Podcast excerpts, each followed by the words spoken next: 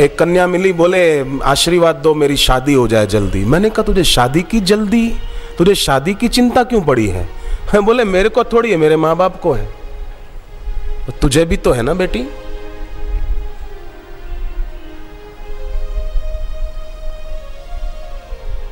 अपना भजन बढ़ाए।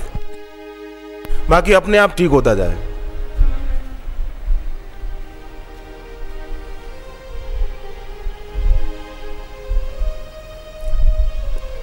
कन्या की शादी नहीं हो रही है तो उसको सिखा दे के, बाएँ हाथ की आखिरी उंगली के ऊपरी हिस्से में हर गुरुवार को मेहंदी लगाए और रोज रात को सोते समय माँ पार्वती का सुमरण करे, पार्वती माता को प्रणाम करे।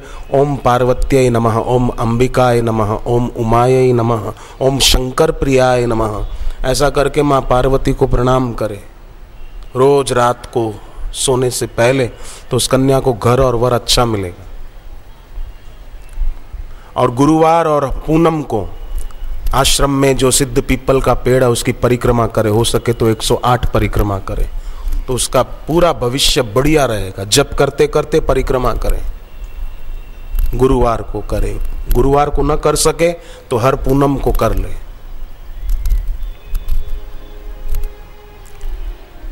एक आदमी की बहन 32 साल की हो गई, शादी नहीं हो रही थी तो उसने ज्योतिषी को बहन की जन्म पत्री दिखाई तो उसने कहा कि काल सर्प योग है, मंगल का भी कुछ दोष है। अब मंगल का कुछ हो ना, मंगल के कारण शादी नहीं हो रही, मंगली है लड़की तो कन्या को सिखा दे, मंगलवार को नमक बिना का भोजन करे, और मंगलवार को जप करे, ओम, होम श्री मंगलाय नमः, ओम, होम श्री मंगलाय नमः, ओम, होम श्री मंगलाय नमः, बस। इतना मंगलवार को करे, उस बेटी को घर और वर ऐसा मिलेगा कि सब रिश्तेदार देखते रह जाए। और लड़के वालों को चाहिए कि अंदर जो भिक्षा पात्र है ना, उसको तोड़ डाले। ये देना पड़ेगा, ये देना पड़ेगा, ये देना पड़ेगा, कार देनी पड़ेगी। ये जो ये जो भिक्षा का पात्र अंदर तैयार रखा है ना, उसको तोड़ना चाहिए, ये समझदारी है।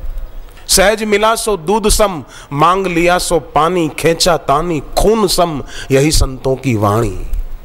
ये देना पड़ेगा, ये तो करना ही पड़ेगा, इतना तो करना ही पड़ेगा। बापूजी से दीक्षा लिया हुआ एक लड़का सीए बन गया। तो जब उसकी शादी तय हो गई, लड़की वालों ने पूछा, दहेज में क्या लोगे? उसने कहा कि आप भी बापूजी से भगवान के नाम की दीक्षा ले लो, इससे बढ़कर मुझे दहेज में एक पैसा भी नहीं चाहिए, बस। और उन्होंने ले ली। उन्होंने ले ली। और उस लड़की का भाई भी पढ़ लिख कर इंजीनियर बन गया, किंगफिशर एयरलाइन में काम करता है, मुंबई एयरपोर्ट पर। उसको भी बहुत अच्छी सैलरी मिलती है। और भक्ति भी बढ़ रही है।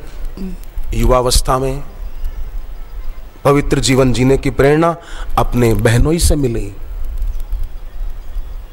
ऐसे हमारे देश के जवान होने चाहिए। अपनी मांग बढ़ाने वाले नहीं अपितु तो अपने भीतर का भिक्षा पात्र तोड़ने वाले जवान होने चाहिए।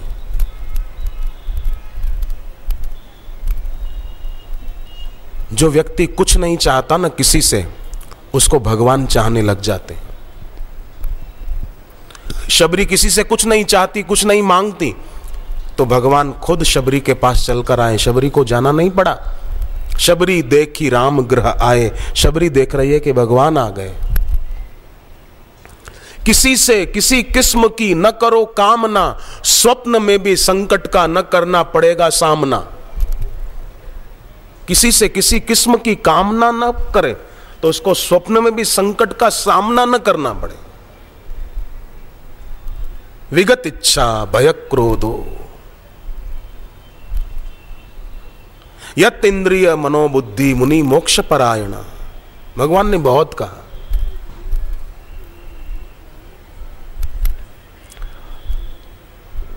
तो वो भाई बत्तीस साल की बहन हो गई नागपुर, महाराष्ट्र में। पंडितों ने दस हज़ार रुपया खर्चा बताया, पर वो उसी दिन दस हज़ार खर्चा करे, इतना सक्षम नहीं था।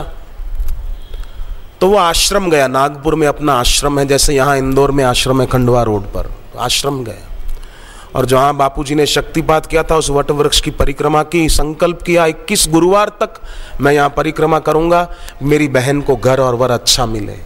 कैसा भाई रहा होगा, अपनी बहन के लिए इतना करता है। आजकल तो कई भाई ऐसे, वो अपनी बहन को ही फटकारते रहते, लड़ाई झगड़ा करते रहते। और बहन बेचारी दुखी रहती। वसुदेव जी को देखो, श्री कृष्ण के पिताजी अपनी बहन कुंता का कितना ख्याल रखते शादी के बाद भी।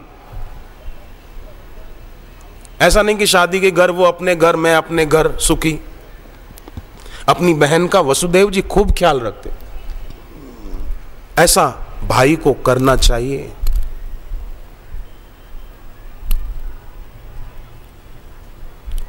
इक्कीस गुरुवार तक उसने संकल्प किया, मैं परिक्रमा करूँगा। छह गुरुवार भी पूरे नहीं हुए। छठे गुरुवार को बस परिक्रमा की तो फ़ोन से खबर मिली कि ऐसे घर से रिश्ता आया है कि अपन सोच भी नहीं सकते हैं। और शादी भी हो गई और बहन बहुत सुखी भी है।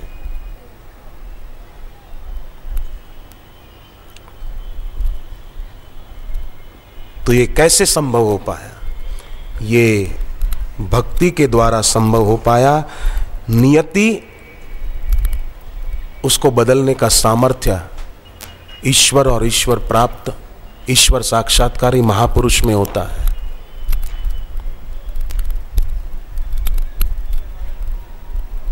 मेटत कठिन कुअंक भाल के भाग्य के कुअंक बदल सकते हैं। जैसे रबर स्टैम्प पर अक्षर उल्टे छपे होते हैं। स्टैम्प पैड से स्याही लेके कागज़ पे टप्पा लगाओ तो अक्षर सीधे दिखाई देते ऐसे भाग्य के अंक भले उल्टे हों, पर गुरु कृपा की स्याही का संयोग हो जाए तो भाग्य के उल्टे अंक भी सुलटे हो जाते हैं।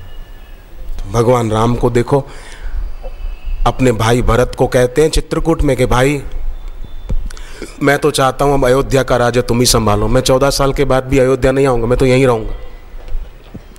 भरत जी कहते, नहीं प्रभु, मैं यहाँ रहता हूँ, आप अयोध्या जाओ। आपके बदले मैं चौदह साल वन में रहता हूँ। वनवास मैं कर लूँगा, आप अयोध्या में रहो। कैसा भाइयों के बीच प्रेम है। सीता जी अपने देवर भरत जी को कितना प्यार से देखती हैं। ऐसा नहीं सोचती कि भरत के कारण हमको जंगल में आना पड़ा। हमारी सारी संपत्ति अयोध्या में छूट गई। भाभी देवर को आशीर्वाद देती हैं कि, भरत, आपका कोई कसूर नहीं है हाँ? आप चिंता मत करो।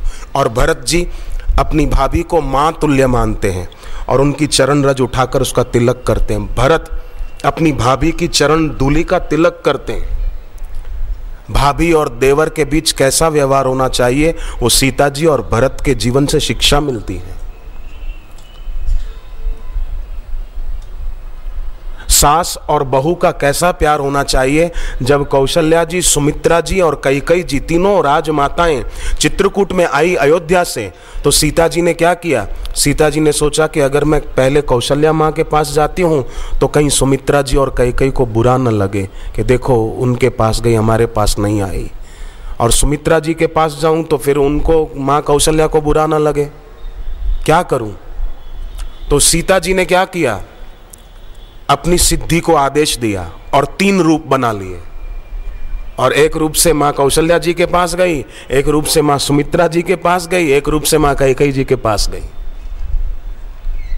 इस प्रकार उन्होंने चित्रकूट में राजमाताओं की सेवा करके उनको संतुष्ट किया। तो घर में बहू को चाहिए कि वो अपनी सास को इतना आदर दे कि सास। अपनी बेटी के टेलीफोन नंबर भूल जाए।